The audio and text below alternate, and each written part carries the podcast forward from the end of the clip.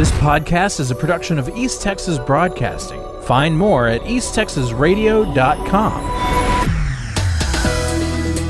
The Texas Tribune reports that for nearly four hours on Monday, the U.S. Supreme Court heard arguments about how far states can go to limit the content social media companies allow on their platforms. The lawsuits challenge whether Texas and Florida can legally prohibit large social media companies from banning certain political posts or users. Both states passed laws in 2021 to stop what Republican state leaders considered censorship of conservative viewpoints.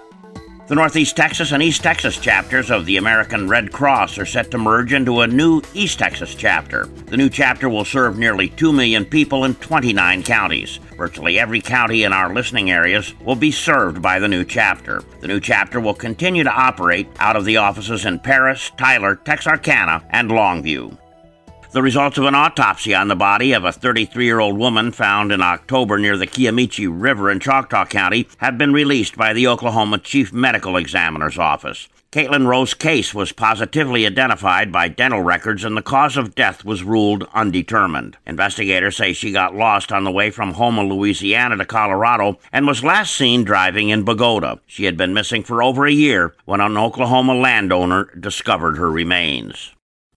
41 year old Denitra Nicole Edwards was arrested after officers responded to an assault in progress in the 1900 block of East Booth. Edwards had been involved in a disturbance with a live in partner at the residence and had struck the victim in the head with a bottle. She was arrested for felony aggravated assault of a family member as well as on a misdemeanor warrant for fighting in public.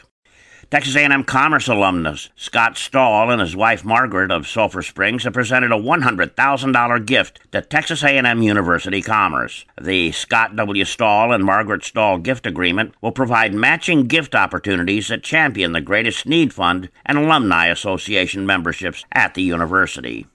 Stephen Andrew Pena Bishop was arrested in Hopkins County for cruelty to non livestock animals. The Texas Penal Code prohibits a person from intentionally, knowingly, or recklessly cruelly treating an animal. The following actions define cruel punishment. Among other things, torturing or poisoning an animal, causing pain or death.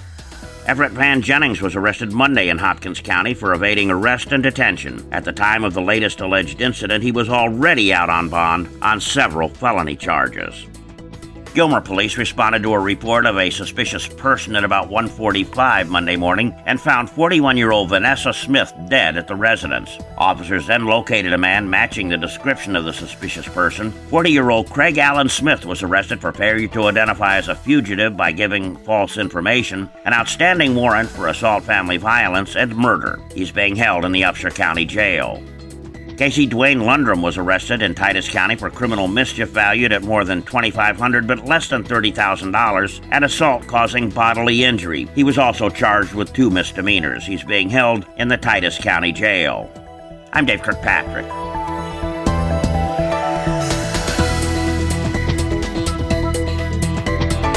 This podcast is a production of East Texas Broadcasting. Find more at easttexasradio.com.